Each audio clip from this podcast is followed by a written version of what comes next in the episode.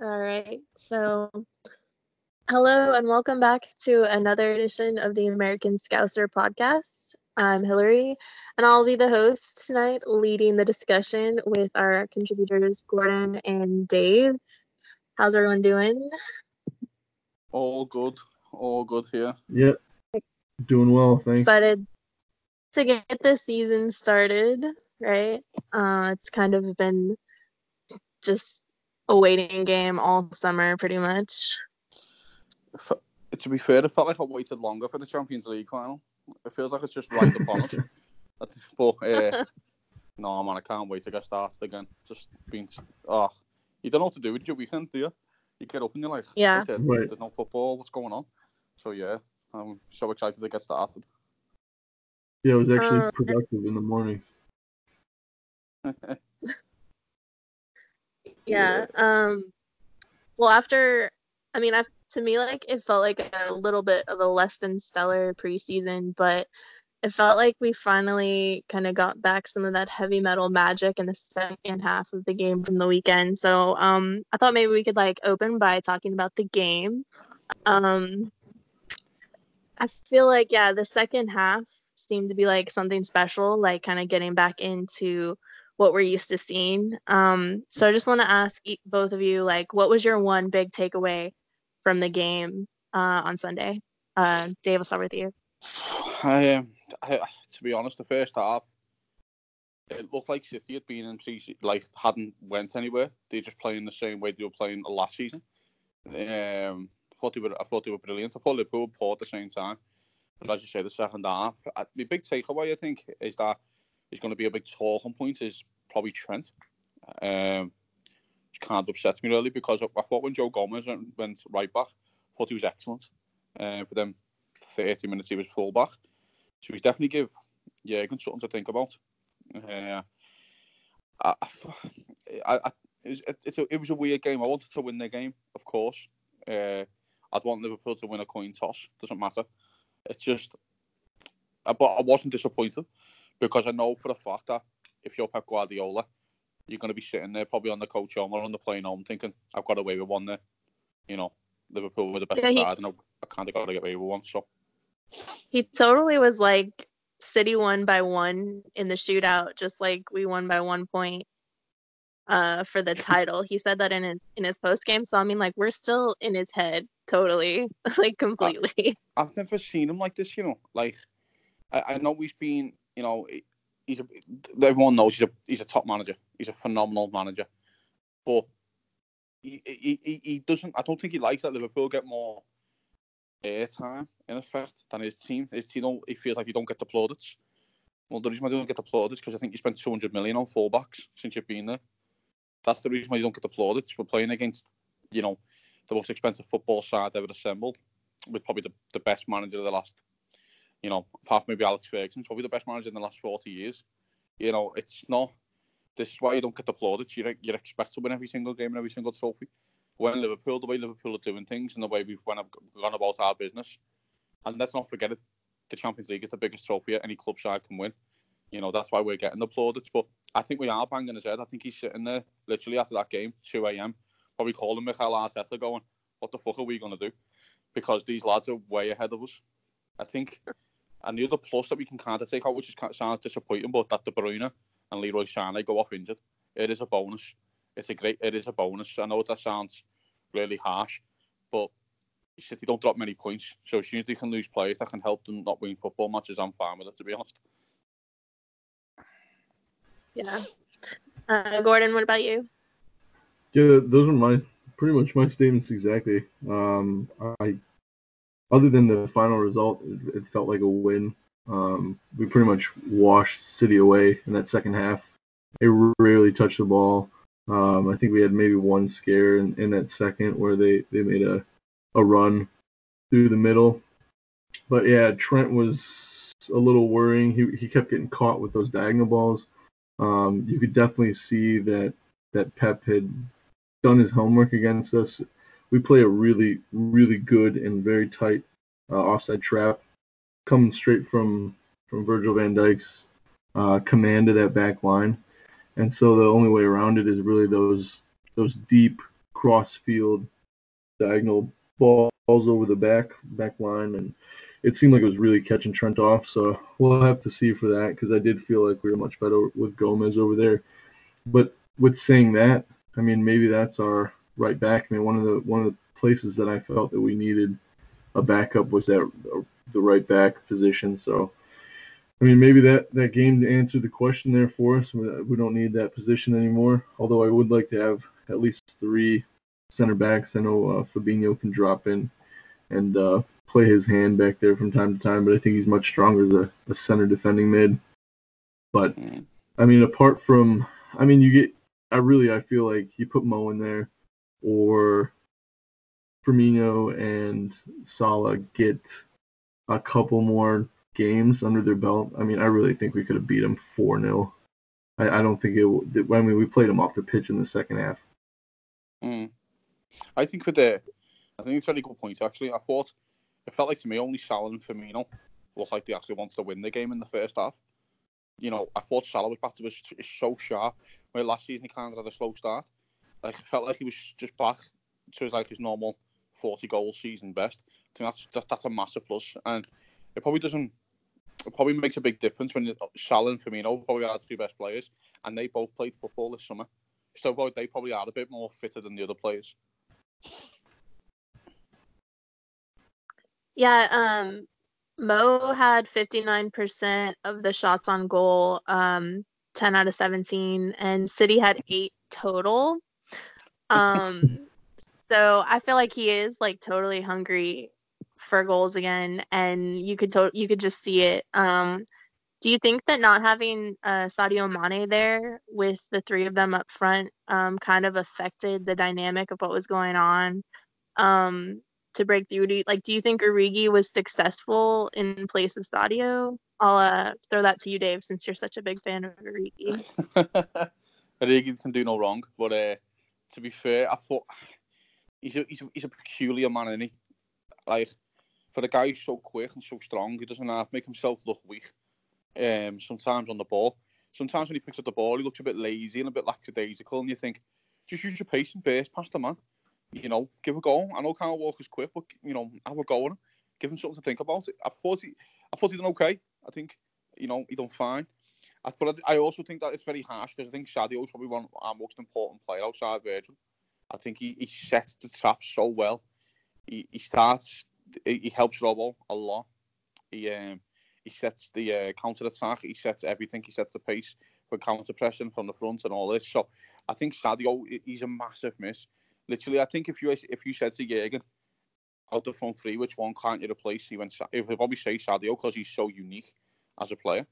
So, yeah, of course he was missed. It's very difficult for Divock because I also don't think, I don't think he likes it down that left wing. I, I like him down the wing because, as I say, his pace sometimes can cause a lot of problems. But I think he preferred to see himself maybe as a number nine in the Bobby role.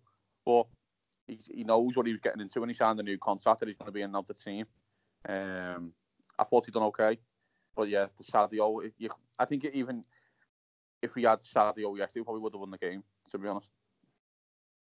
Really? Hmm. Yeah, I mean, I kind of feel that way too. Although my big takeaway was that we can survive and play really well without James Milner, but I really don't want to.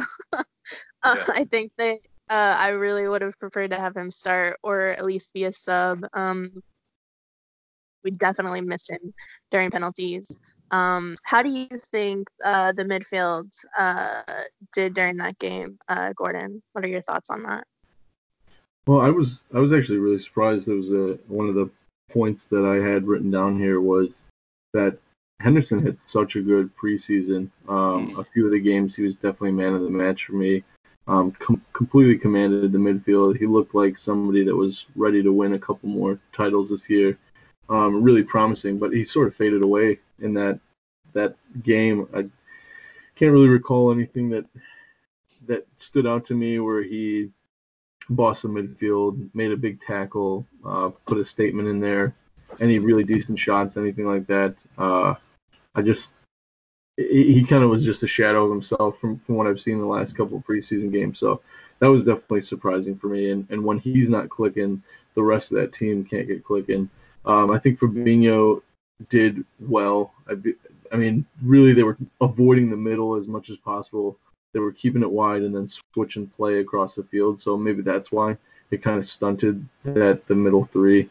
Um, but I don't know. I just maybe the game got to him or the, the pressure, or I mean, maybe he was just overrunning that middle and, and couldn't find his feet early enough in the game. And I know that he's a, a player that wears his uh, emotions on his sleeve, and if he's not doing well in the first couple minutes, sometimes it seems to affect him for the rest of the game. So I wasn't 100% happy with uh, with the midfield, but it could have definitely been a lot worse. And and they were really pivotal in that second half and controlling the ball and, and keeping that high press nice and tight.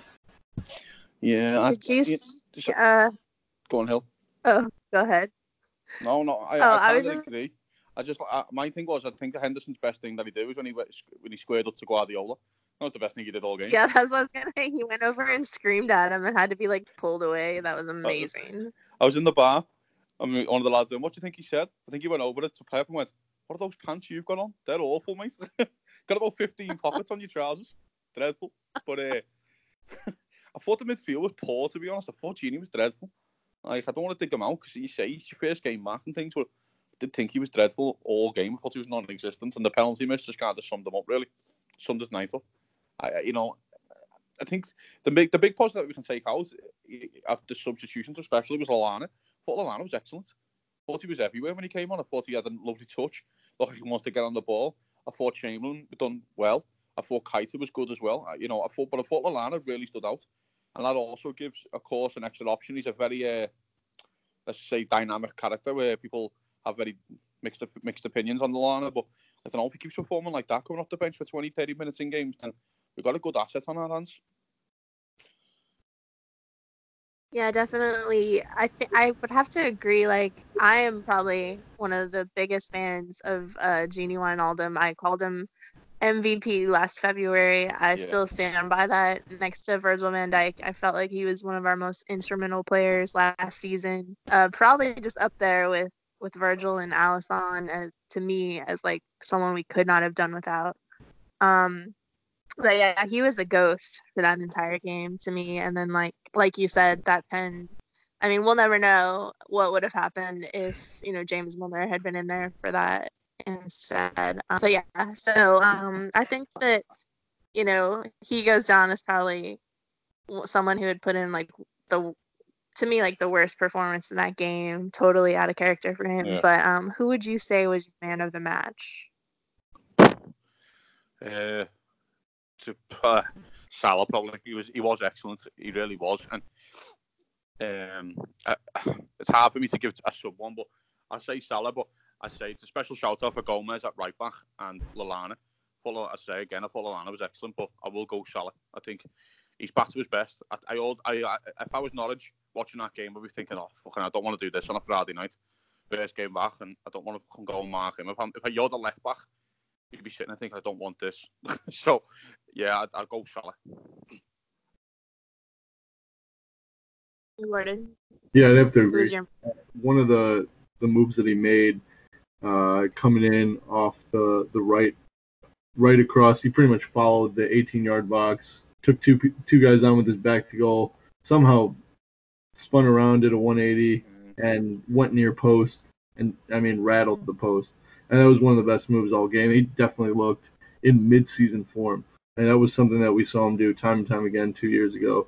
It was that I just got the feeling it was it's going to be one of those seasons where everything he touches goes in, and, and the more that guy scores, the more creative he gets, and the, the more interesting shots he takes. I mean, uh, two years ago he he had a like a, a header, like a backwards header that just went over, and those are the type of goals that you score when you're in form. You don't you don't even try that when you're in a drought, and you only make those when you've made everything else. And I just extremely positive, and it, it bodes well for us, and I'm looking forward to it. But yeah, I think that Salah was the man of the match, and honestly, if uh, Klopp had any say in where they put the goals, or where where they set the goals up at Wembley, uh, if he just had moved them a couple inches over to the right, he would have had a hat trick. So, I mean, I definitely very positive.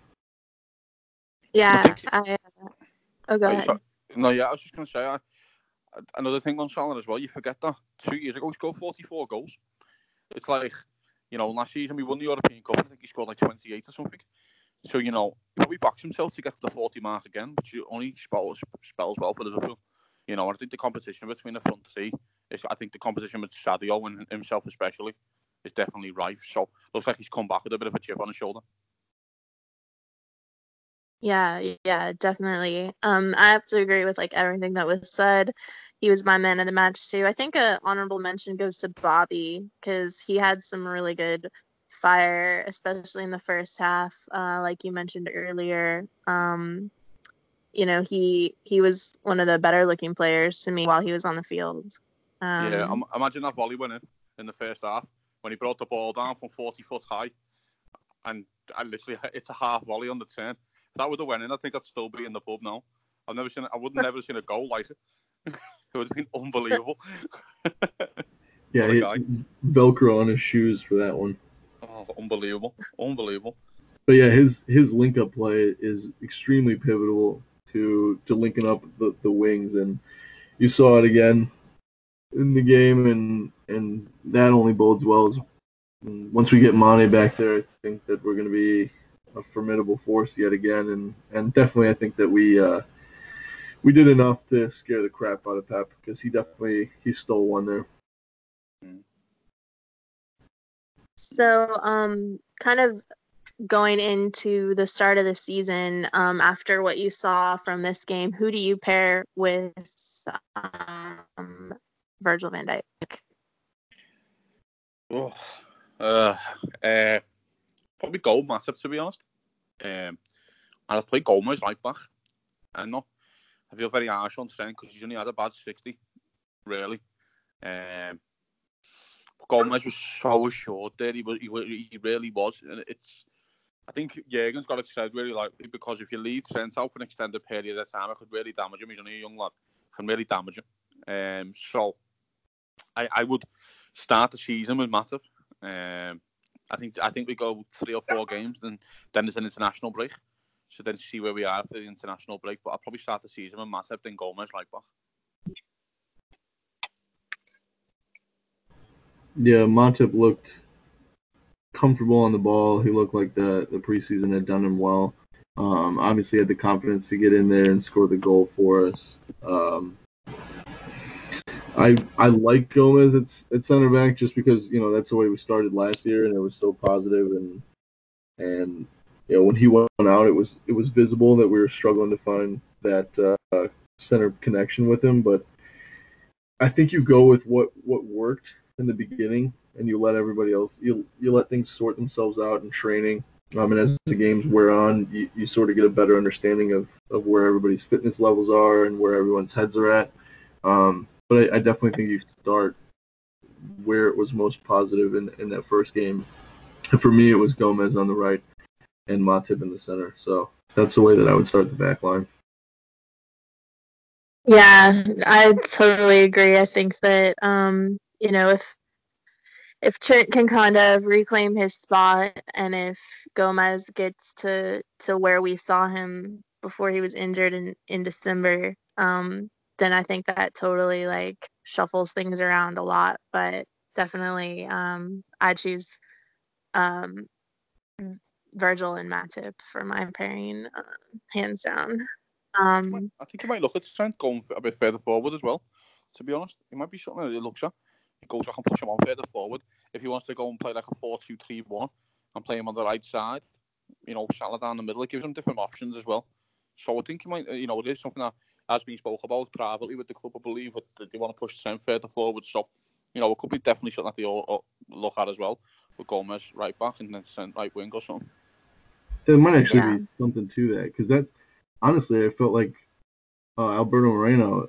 That's he was probably a much better winger. I don't know why they never even tried him out as that. He was god awful coming back and defending, and and he was getting caught out the same way that Trent was getting caught out uh, on Sunday. So there might actually be something to that. It definitely is. He's a extreme threat on the wing, going forward, make putting those crosses in. So that's interesting. I never thought about that, but I'd, I'd give it a go. I think I think in certain games at home. So for example, like you look at Norwich at home. If it wasn't for the first game of the season, say you're playing Norwich in December or January, let's be honest, Liverpool should beat Norwich. You know, I should play centre mid and we can beat Norwich. And you know, you, that's when you can experiment with these things. That's when you can get your like your midfield, for example, could be Keita as a number six with Shaqiri and Chamberlain. Um, you can rest your Salah and then put like Trent as a right wing forward or Shaqiri as a right wing forward and then put Trent as centre mid. They're the kind, these are the kind of games. I know it's the first game of the season, so we probably won't take any chances. But it's the kind of game where you can experiment a little bit and try little new things. That what we're working on. You know, I think we forget that Trent's only so young. And he does see himself as a midfielder. He was a centre midfielder. People forget that also in at the youth level. He's like a centre midfielder. So you know, when he when he, he looks stronger already. He looks like a bigger boy from when he first get him in. Like his man strength is coming through. So it looks like something that he could definitely look at. Um, I don't. I, I can see it in certain games. I can see him definitely as an option because I, I also think he'll want him as a set piece option. I think he's probably our best free kick taker and probably our best corner taker. So apart from Shaqiri, maybe when he's on the field. But I mean, so I think you'll probably want to try and find a little space for him. As I say, and I think them kind of games at home, Norwich, Sheffield United, and things, maybe even the League Cup further out, you could probably see him a bit further forward. That's definitely something to think about, and I think, yeah, I would hope to see that because I really would like to see him be able to not have to worry about coming back the way that he does. I mean, he he should be on, you know, on the field the way that he links up and stuff and with all those assists like it's just a shame to not have him there but um yeah so uh I wanted to kind of get into if we're if we're finished talking about the game, if any of y'all had some final thoughts, or we can move on to talk about the rule changes and the introduction of VAR. Um, so if you have any final thoughts, yeah, Pep Guardiola should never wear them pants ever again. What was he doing? But uh, look he just he looked like he just come out the jungle or something. But uh, yeah, no, it was a, listen, as I say, played well. Take the positives. Salah great. Firmino great. Move on. Means nothing. But yeah, move on. All right. Well, um, with with bringing up Pep, he was the first manager to receive a yellow, um, and that's one of the rule changes. Now managers can get a yellow, a second yellow, they can get a straight red, and the punishments are the same as what players get. So theoretically, they're out for one game or they're out for three games. Um, we can have our, our thoughts on that, but I also want to ask uh, your predictions of who do you think the first Premier League manager will be that gets two yellows or a straight red this season? Go on, Gord. I'll let you take that one.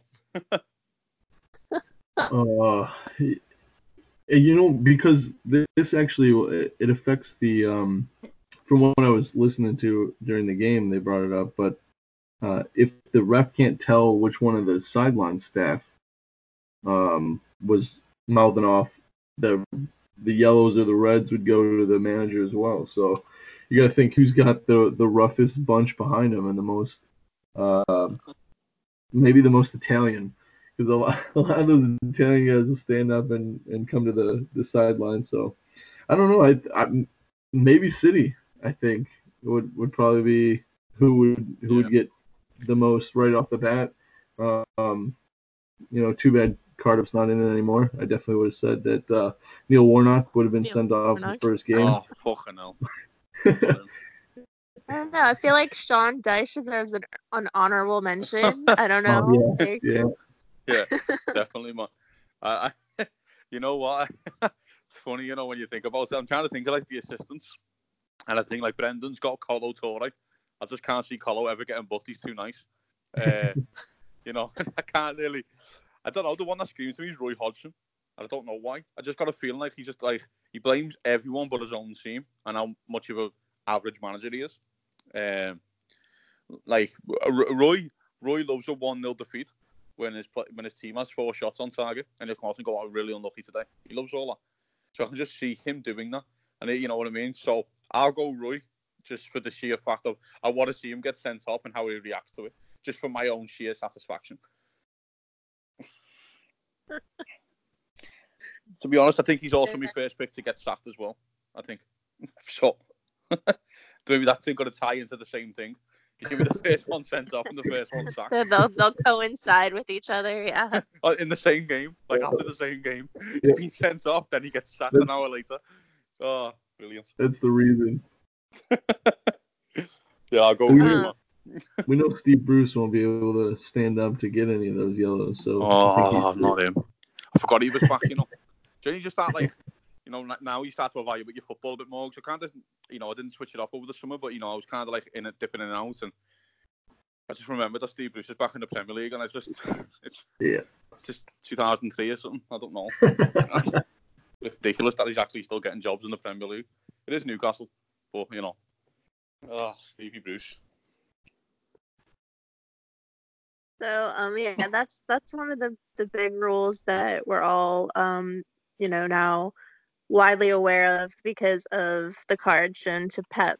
But there are some other rule changes that are going to be implemented um from new handball rules to how free, you know players can be during free kicks um and then the one that kind of stood out to me was the subs and you know when you're being subbed off they can't time waste anymore they have to leave the the pitch at the nearest point um and i feel like wasn't that a change from like the past that they like took away because players walking past like the away stand would get like abuse and stuff? Like how do you guys feel about some of these new rules? Um is there one that like you agree with or you don't agree with that like really hits you in a certain way?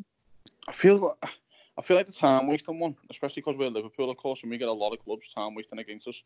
Um, could definitely be one that benefits us, but to be honest, it just feels like they just change it for the sake of changing it.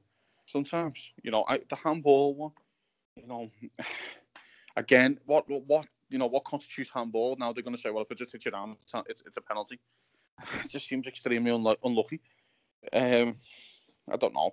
I think, as I say, I think the time wasting one probably the one that benefits Liverpool the most.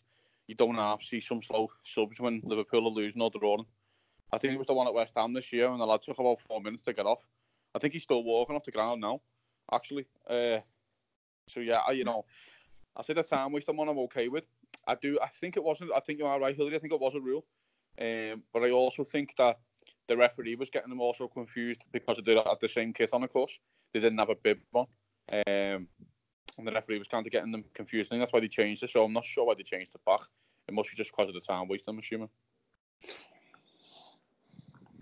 Yeah, that'd be the same one that that stands out to me as most beneficial to us.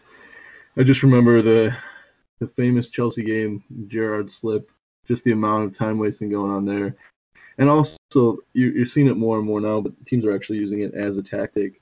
They, they have the player. I don't know whether they set it up at halftime or whether something comes over from the bench and just makes it his way over to the player. But the player that's supposed to come off will get the farthest away, like right in the corner flag, and then pretend like he's tying a shoe or whatever. And oh, oh, it's me. Oh, I didn't know that. I wasn't looking. And then walk over, and there's three or four minutes there. So I definitely like that one, but I gotta agree with you, Kazi, because a lot of this to me seems like just a bunch of guys that make way too much freaking money, and they have to justify their jobs. So they made a bunch of rules that, you know, are really have never been an issue before. I mean, the the ball lead has to leave the 18 yard box. Okay, big deal.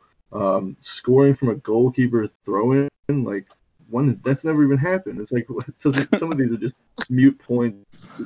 It's just people justifying how much money they make, essentially.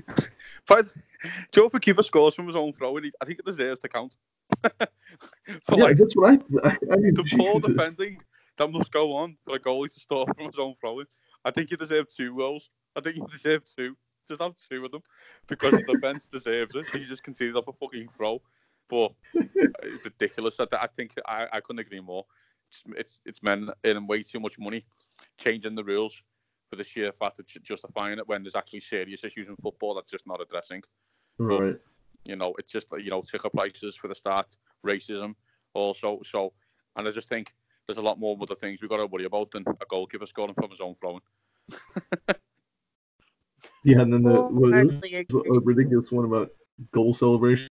Like you can still get booked even if the goal doesn't count. Like, oh man, I like. Are we? Are we? Do we forget? Right. I think. I think these people forget. I don't think they must. They mustn't follow football. You have No. to. The No. sheer of euphoria that goes through your body when your team scores a goal. It, it's it's it's there's nothing like it.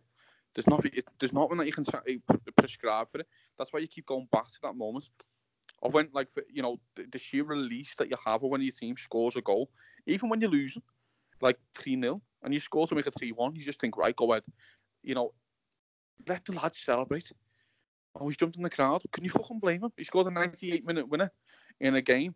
All the pressure of playing in a game doesn't matter. You know, doesn't you know? He took his shirt off. Wow. If I had a body like his, I'd never wear a shirt. you know, Right. so it's just I don't know, man. I, I think I, I, the celebration one really gets me. It really does. You know, there's no better feeling in the world than for that player at that point to score a goal. There must be no better feeling in the world for them either. So I think for both sets of people that can share it at that moment, and then it gets, you know, you get your yellow card for taking a shirt off. It's just absolutely ridiculous. it links the players to the fans too because when when I watch a player just go in absolute euphoria for scoring, I like that's who I want in my starting eleven. Like somebody that when they put the ball in the back of the net wearing the red shirt, it means as much to them as it does to me watching at home. And you know, if they're worried about accumulating too many yellows because of it, it, it sort of takes away that that fan connection. Yeah, I look, I love, I love Divock, of course, but it always breaks my heart, you know, in the Champions League final that he just celebrates it like he scored in a pre-season friendly. I'm like, Divock, man, jump in the crowd with them, get a flare out. it's game over. Get your top off and just say, nah, I'm never leaving. This is me. Just like he just celebrated like it was like, oh yeah, I just that's what I do. What what what? what? This is what I do. Like, mate, this is like the greatest moments of your life, and you've celebrated like, you know, yeah, okay, just a little jog to the corner flag. I'm like, oh, Divock, get in the crowd. Come on, get the beers down. Um. So yeah, like the the rule changes and like they coincide. Like the the the penalty changes for the keepers with the foot on the line, not being able to touch um the goalpost, and then you know uh not no movement beforehand. Um, they that kind of coincides with VAR too because um that's one of the things that they won't be strictly enforcing with the VAR. Um, it'll be up to the ref um, on the pitch. Um, but yeah, like, are you looking forward to VAR? Do you think that it's gonna help or hurt us? And what, um, yeah, like, what are your your initial thoughts going into this this first season with it? Um, Gordon, I'll start with you. Well, I mean, I think the the Bundesliga has done a pretty good job of it, and that was it's one of those things where the you knew they were going to try it anyways, and waiting I think was the best thing for the Premier League, just kind of getting the, the kinks out. And I mean, I'm I don't like it at all, but if it's going to happen, it it seemed to have gotten to a point that I could live with. And then we got to this summer where I felt like it was misused in every single summer competition internationally. All I, I mean everything from AFCON to the Gold Cup to the Common Bowl. I mean the Women's World Cup. It was overused. It was abused. It was a waste of absolute time. And now I'm back to just completely hating it. And uh, I'm not not confident at all. I felt like we could sort of squeak by and you know it'd, it'd be a couple of weeks before everyone got used to it and we just kind of settle into our, our own ways. Um, but no, I can't stand it. I'm, I'm not looking forward to it at all. Yeah, I'm, I'm with Gord, to be honest, Phil. I, I, I've done a complete 180 on it now. I was all for it at one point. Actually, I was all for it after the City Tottenham game in the Champions League. I went, that's what it's meant to be used for. That moment. Of, of it's a key, key game and a key moment, and that's what it's meant to be used for. And then I watched a bit of the Women's World Cup, and it was a joke, in all honesty. It was meant to be used for clear and obvious errors, but when a when a girl or a woman is a toe off line, that's not clear and obvious error. You know, why, why was the offside who created was to stop people from goal line and being 15 yards past the defender and someone kicking the ball up to them, they'll score. That's why it was used. When when one of the women uh, uh, is it like literally a shoulder offline, a half shoulder on the, it's just a bit, you know, fucking that, like you know, it's meant to be clear and obvious errors. And that that felt like to me it was just a bit, you know, I'm I've done a complete 180 on it. Um, in terms of the the other thing is as well, you're going to get managers completely changing their tactics because if it was me and I had someone like Jesus, for example, as the perfect example, he was offside three times, I think, when he came on. I think he was only on for like 30 minutes. He was offside three times. Because if I'm a manager, I'm going, chance yourself on being on the last man, score, and we'll go to VAR. Don't stop your run and be offside. I'll be going to them. I don't care if you're offside eight times a game. Because that one time you won't be, we'll go to the camera, you'll be dead on, and you'll score. Do you know what I mean? So if I if I had a quick striker like that, I'd say go and play on right on the last man. I just don't I don't care if you're offside. Just score. Just you know what I mean? Score. And then we'll look at the VAR and we'll we'll find out if you're offside. You know what I mean? Because you get a you get a lot of strikers who will like not stop or say, "Now nah, we'll take that chance," but then you will go. Now they will take the chance, thinking, "Well, let's take a chance on VAR." So I think you're going to get a lot of. I think you're going to. If that that was me anyway, I think you're going to get a lot of teams completely going with a quick striker and go just be be as say be offside eight times in a game because that one time you won't be and you'll score. So I think it could be something that you're definitely going to see a lot of changes. I think the Jesus one, I, I thought this before that game, and the Jesus yesterday kind of so it was yesterday. Yesterday, um, kind of. I'm not saying he was doing that, but you know he was offside three times in 30 minutes, which kind of tells you that you know he's kind of been told that, you know, let's take a chance on VAR, let's take a chance on the ref, because you're going to get a lot of linesmen not flagging. You're going to get a lot of linesmen not flagging and go, we'll go to VAR. I can be called wrong, I can be called right. But the problem is, if the linesman uh, raises their flag and they are onside, there's going to be an inquest to say, why did they raise the flag? Why didn't he go to VAR? So I think we're going to see a lot of changes, especially with the tactics of the managers, especially from the linesmen as well. Yeah, and I also feel like it's probably going to, you know, yeah, get into the heads of the players too, because um, other than the four main things that they're supposed to check for for those clear and obvious errors, and um, I think they say like serious uh, incidents that have been missed or something. Mm. Um, you know, goals, penalties, straight reds, and then um, mistaken identity. Um, they're additionally going to be looking at um, so so players could be punished for simulation.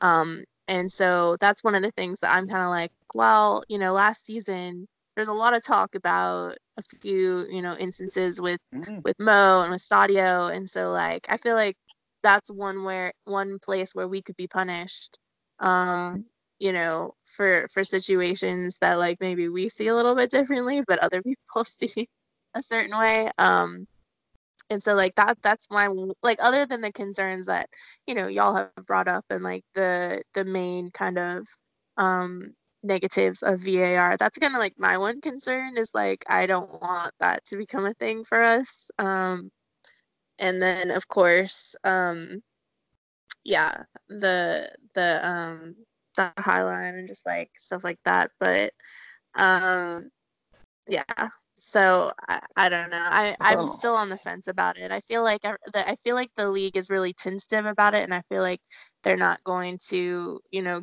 go in hard with it. They're kind of yeah. like we're just gonna see. So yeah. I feel, I feel like again, I, I, I voice all your concerns really. I just feel it's a bit. Oh, what are we? What are we using it for? Are we using it for to, to penalise someone being a shoulder offside? It just seems really harsh, being toes offside with this imaginary line that they bring up. It just feels a bit, you know, not tasteless as such. But the penalty situation uh, and again the Salah diving and things.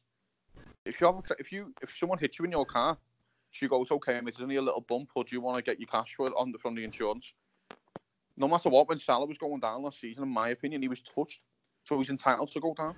Now, whether people think that's enough for right. a penalty or not, you know, I don't, I don't think VAR are penalising for that though. I think they'll penalise him for the full dive. But when he's being touched, they'll go, well, no. You know, you can't. It's very difficult. I think. I think it's a really fine balance that they're going to have to try and get ironed out pretty sharpish. That's exactly. Well, I think like yeah, no matter what they do, it's always going to be subjective with VAR without VAR. So I mean, it feels like a lose lose, you know. Yeah, unless the unless the analytics have some kind of physics built into them. I mean, players like Salah, Mane, the reason they're so good is because they're quick and their pivot points and weight distribution changes rapidly. And so when you're moving at that speed and you kind of have a, a shifting center of gravity and you're going down with the slightest of touches.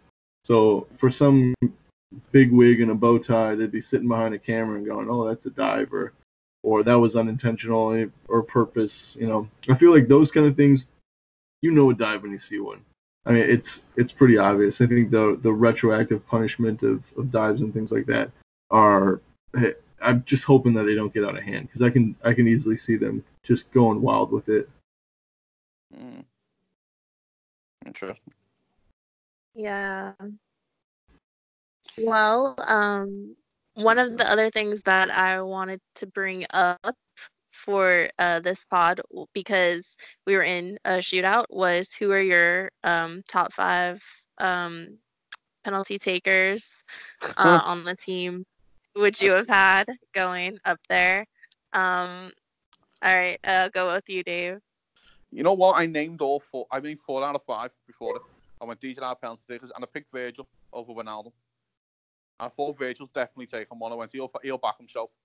Of course, he might have been number six. I don't know, but I think if it's if the whole squad's on the field, you Milner, Salah. Uh, I was a big fan of Shaqiri's penalty, to be honest. Um, he looks very calm as well on the ball. Bobby, I don't know if I'd fancy Bobby. I fancy Henderson to take a penalty. Um, you know, I did fancy Virgil, as I say yesterday. I'd also fancy Trent but It's a bag one, to be honest. He's got such great technique. I think I'd probably fancy Trent, but, you know, I just don't want to be in them kind of situations again this season, to be honest. Can we just win all games in 90? Uh, you know, it was only the Community Shield, and I get it. It would have been lovely to win, but, you know, I was feeling the aches yesterday. I was like, oh, no, oh, no. And then you think, my God, imagine this was a bigger game. so, yeah, yeah, I'm just a bit disappointed that Virgil never got to take one. I really, I, you know, I really wanted Virgil to to step up and see if he is actually calm as you like.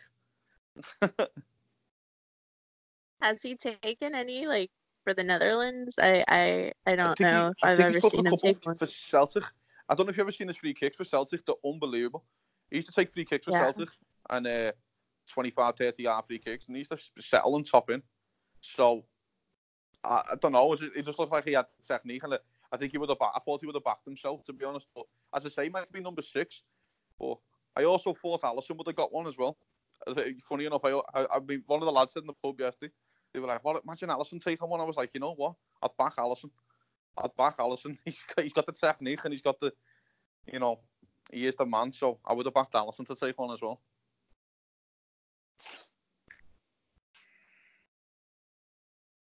Yeah, Jordan, what about you? Your five, well, now, uh... now that we got Adrian, uh, I mean, he took one. He knocked the Blues out. Oh. He, he, knocked Everton out in the FA Cup. it was his.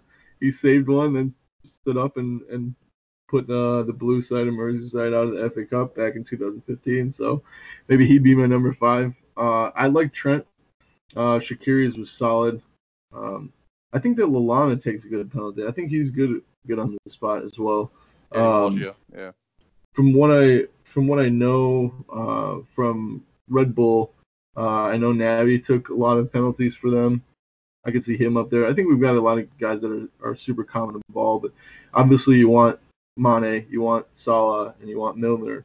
That'd be my my top three for sure in a in a five man shootout. But beyond that, I think we have the tools that we can even make substitutions during games. But I'm with Kazi. I I hate shootouts. I don't want to be there again because, especially you know, in the 2005 Champions League final when we had the shootout, um, that was a miracle. That was just bonus. It, it, there was no pressure. Uh, everyone enjoyed it. We win, we lose, whatever. We came back from three nothing down in one game, in one half, 45 minutes. Uh, played our hearts out for the from 90 to 120 minutes. That was that was just icing. But hmm. in the game on Sunday, when we should have won the game. I mean, we hit the post three times, had a goal line clearance, a goal line technology decision. Like those are the ones that you don't want to go. That clearance was insane. I mean, just thinking about that clearance makes my back hurt. Like, how did he land and still just be able to get up, keep playing? That's insane. it's one I, I think I, I think I think about it at least three times a week, four times a week. Just like, how's he done that? How's this possible? What's happening right now? It's gotta be- Moments, innit? It's got to be Walker too. Just someone that you just despise every fiber of his being. It couldn't be like a nice guy like David Silva or something like that. It's got to be Walker. That's the worst part. I know. I know. It's like he, and he's also he's, as you can see, he's going a bit thin on top as well, isn't he? It's like he's went, oh, Vincent Kompany's Yeah. left. I'm gonna be the I'm gonna be the lead ball guy here. Right. This is I took over the mantle. I'm gonna think about that all week. That clearance, unbelievable. Fair play to him. Margins. Margins. I think the, uh, Um, I think the interesting part about the whole game as well. I know we'll come back to it, but I don't know if you, you guys seen the reason why Mahrez never got picked for the game. Uh, I don't know. You have to. It was the he was on cold medicine or something. Well, mm, yeah, he said uh, he was given some uh, interesting medicine. I think that's how he worded it, something like that, in Algeria, and he's probably not going to pass the drug test. But that was really interesting.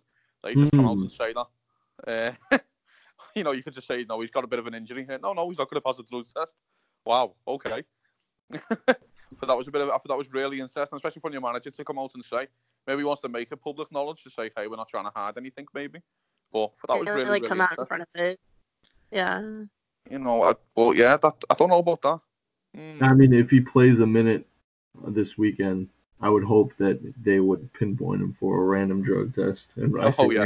I say random Yeah. with quotation. the most unrandom drug test of all time. yeah, exactly. Just a Hello, hat, Riyad. yeah, hat full of names with just Riyad Mahrez on it. Oh, look who we got. Literally, as he's coming off the pitch, and the guy standing there with a tube just shaking the tube. Hello, Riyad. What have you been You knew to? this was coming. What was that? You won the African Cup of Nations. Did a bit too much celebrating. Have a little look at this fella. Come on. Um, well, Gordon, I'm glad you brought up Adrian because I wanted to touch on today's uh, transfer news. Um, you know, Mignolet out. Uh-huh. Uh, yeah. So we, we have some smiling. strong feelings about this. Stop smiling. I just listen. Sam, he's a lovely guy. His best ever season for Liverpool was last season. Um, because I think he played two games, and I think he made a mistake in both games, in my opinion. I think he could have done better for the Ruben Neves goal at Wolves in the FA Cup, and I thought he could have done a bit better with the uh, the first Chelsea goal, I think, in the League Cup. Um, so, don't I can't believe he's been there for six years. Horrific um, that he's been there that long, but you know, I think it's I think it's great. Liverpool have banked seven million on him, and you've got a, a goalie on a free transfer. He's a, a good, solid backup. He's also a bit of eye candy, isn't he? Got two very handsome goalkeepers at the moment. But I mean, uh, yeah, I just think you know he's a solid goalie. Simon, I wish you well, mate, but you, you were just never good enough for Liverpool. I might be harsh, I'm sorry, but just never good enough. I just think he gave the defence so many nerves when he uh, when any time he played. So Yep, full agreement. Gordon, your thoughts?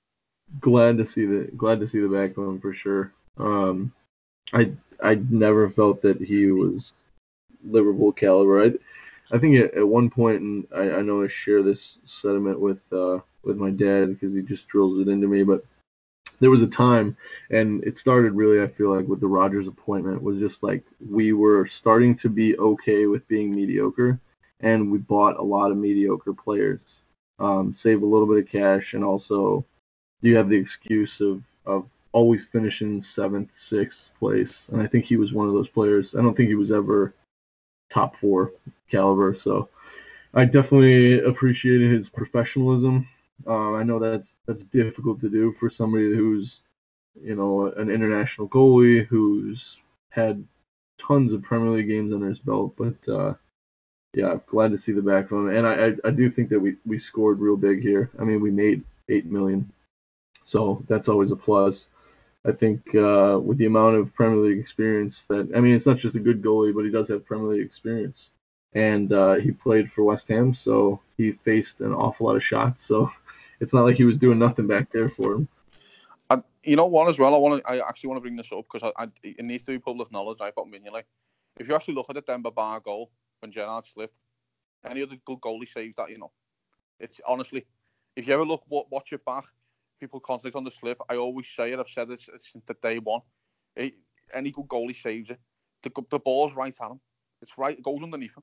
Yep. Yeah. It goes in between his arm and his knee. It's it's it's poor keeping. You know, he's not off his line quick enough for the start as well. And I just think you know, I'm not I'm not blaming him. Of course, you know he made mistakes throughout the season. I think he was poor for City at home. He won the game in the end three two with Coutinho, but he was poor for two of their goals. I just think, you know, uh, but that that type of Ba goal always rings true to me. You know, always. I always think about it and think. I look man. Anytime you see it on like a gift or something like that, I always look and go, "He's got to do better. You have to." But it's just got to be public knowledge for me. Uh, you know, if it, I know people don't really like reliving that experience, but if it ever comes across as I say in a gift or something like that, just have a little look again. It's it's it's poor keeping in my opinion.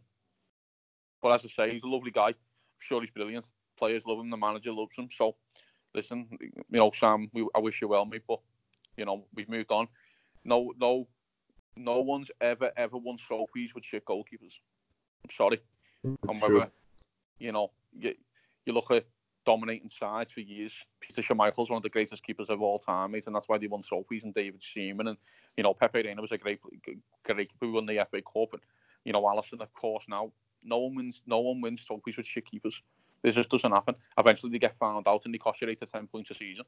And unfortunately, Simon cost us eight to ten, eight probably eight to twelve points on average a season. So, I think you're being generous there. I trying to, you know what? probably did cost us more, but I mean, it's. It, I look at as I say, his debut was a perfect debut. You couldn't ask for a better debut. Yeah. He saved, yeah. saved a penalty on debut. Um, he actually made one of the best saves I think I've seen uh, at Stoke away a couple of years ago. He done a double save, and it was unbelievable, unbelievable. Um, yeah, so he was he was great, great shot stopper. He was really good with PKs, but other than that, his positioning was god awful, and and his his like 18 yard box presence was just crap. I mean, I I remember being terrified for corners or free kicks within 25 yards because he never came out. We were always susceptible, and then playing man-to-man defense on, on set pieces just killed us time and time again. We were the worst in the league, and you know, not good enough. I think I think this fucking to settle the argument right. I heard this last season. Alisson and Sam Mignolet are the same size. That says it all. They both look like different men. Alisson looks 14 times the size when he's in his box. That's how commanding he is. Oh yeah. And the and they're both the same size and height, which just says it all really. And uh, you know, again, you don't win trophies with shit keepers. Liverpool lost the Champions League last season because of a shit goalkeeper, and Liverpool won the Champions League this season because we had a phenomenal goalkeeper who, in the final, performed in the final. So. All right. Can we just, can we just sign? Can we just sign someone properly now? Can we just sign someone? Anyone? you know what I mean? That's I, going I, into my final topic. Actually, I wanted no, to have you no. predict: Are we doing any deadline day deals? Because the next podcast is going to be um, recorded after uh, deadline day is over on Thursday, so mm-hmm. we'll we'll be able to talk about it. Do y'all have any predictions? Will we or won't we have a, a, mm. a last minute signing? I've got one prediction which is stuck with me, and I don't know why. And I, I, if you ask me seriously, I'll say no, we're never signing anyone. But I have a weird feeling about Coutinho on loan. I just don't know why, and I, I, there's no logistical reason really either why. I just think I think he might do it if it, if the opportunity comes on the on the last day. I think they'll offer Coutinho on loan. They they offered him for like what 25 million on loan for a year to and and they're supposedly in talks with an English club, but everyone was saying it was Arsenal Arsenal, the yeah. weekend. I think I, I I listen. They say this. They say they're offering us 25 million, right? But they still owe us 80 odd million from the actual original transfer. So it's getting, you know, it's going to be getting to the stage where Liverpool go, listen, we're going to take him for the season, and then if we want to keep him, we'll just write the money off that you owe us. How's that? I think it's going to get to something stupid like that because it's quite clear that he's not wanted. They want the Neymar deal. They've got to keep up with the financial fair play, especially with wages as well. So I can I can half see it. I can see why you would do it as well.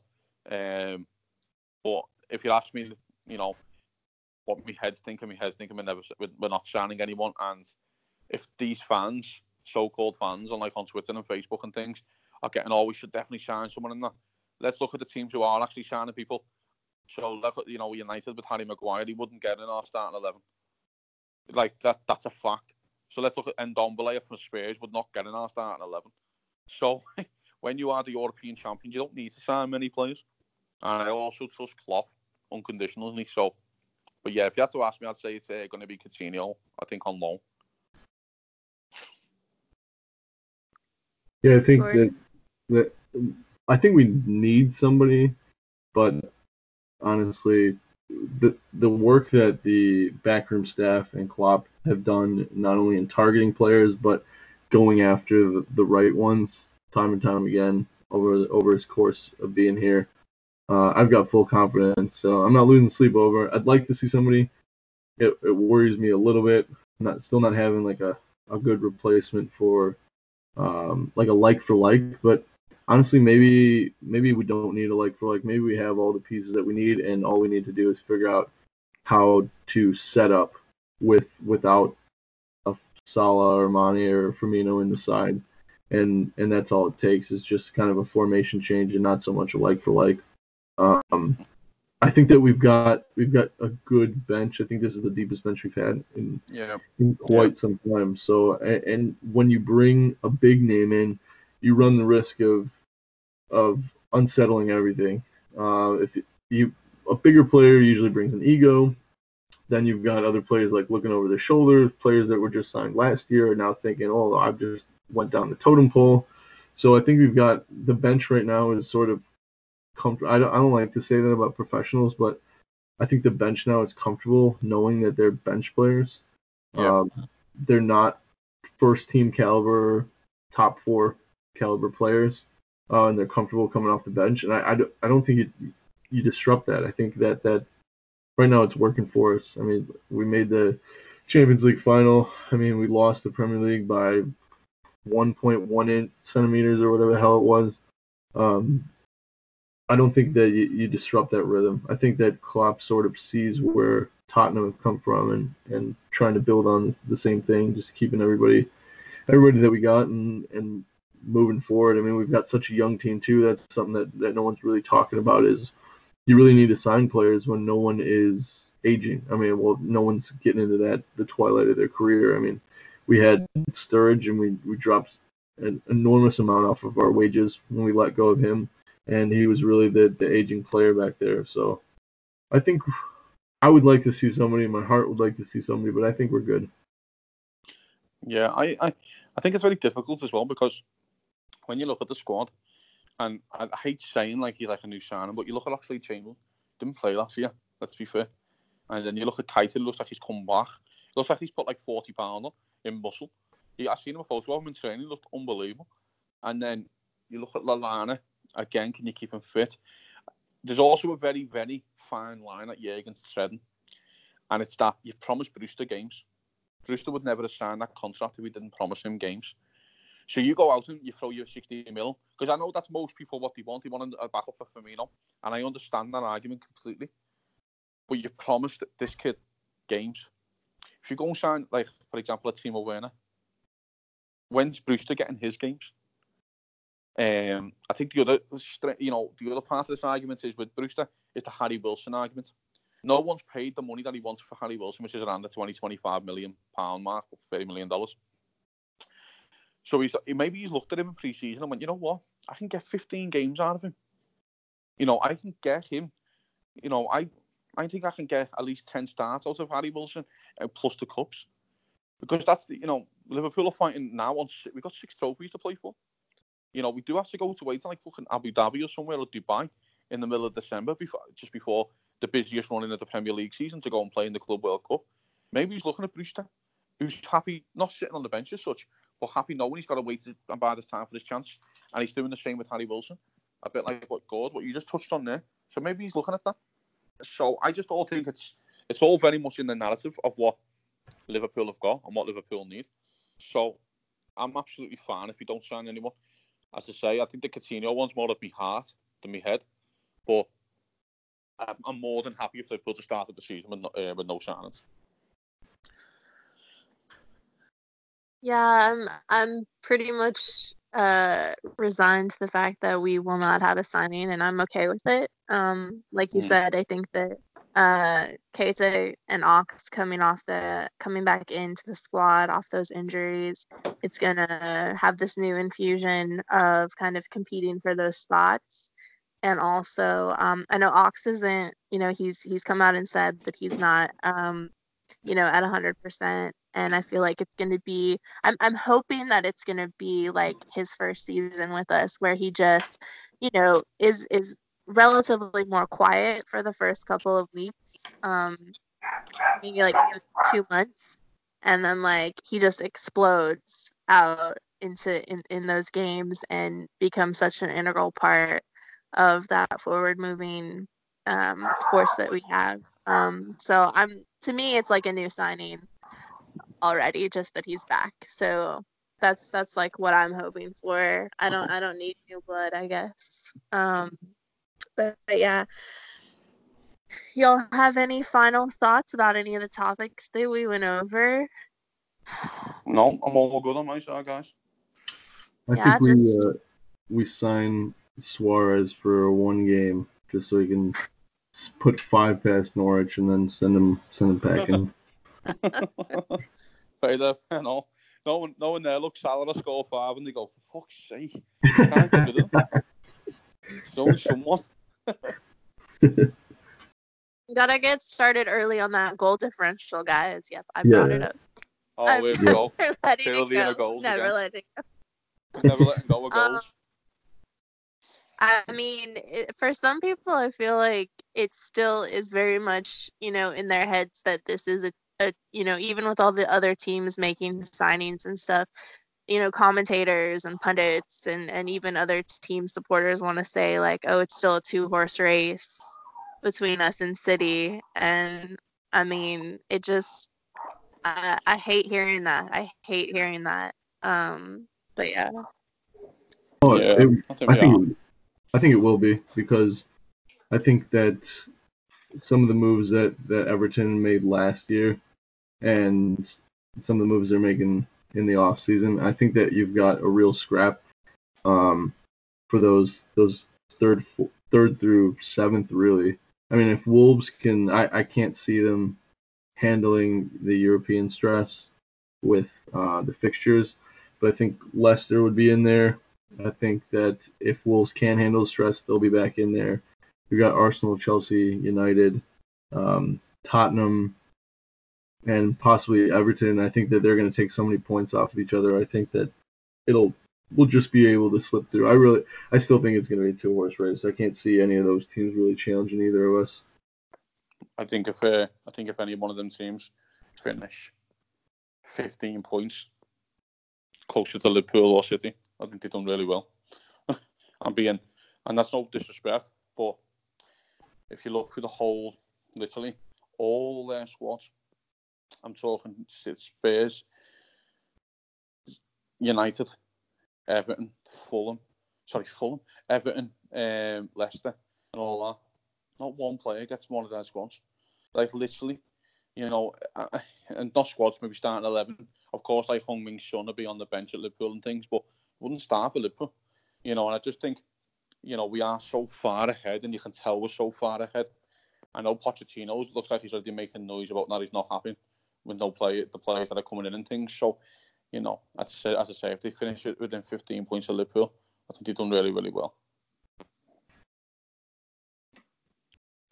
Well, uh, there's definitely going to be some topics that we'll probably get more into on Thursday for our um, season predictions and the Mhm. preview of the game on Friday. Um, so thank y'all for joining me. Uh, uh, we had some some good review of the game and and talking about um, the VAR and everything. But those are going to be the topics for the next podcast. So tune in, and um, we'll see y'all on the flip side. Awesome, guys. See you later. Excellent. Thanks. Bye.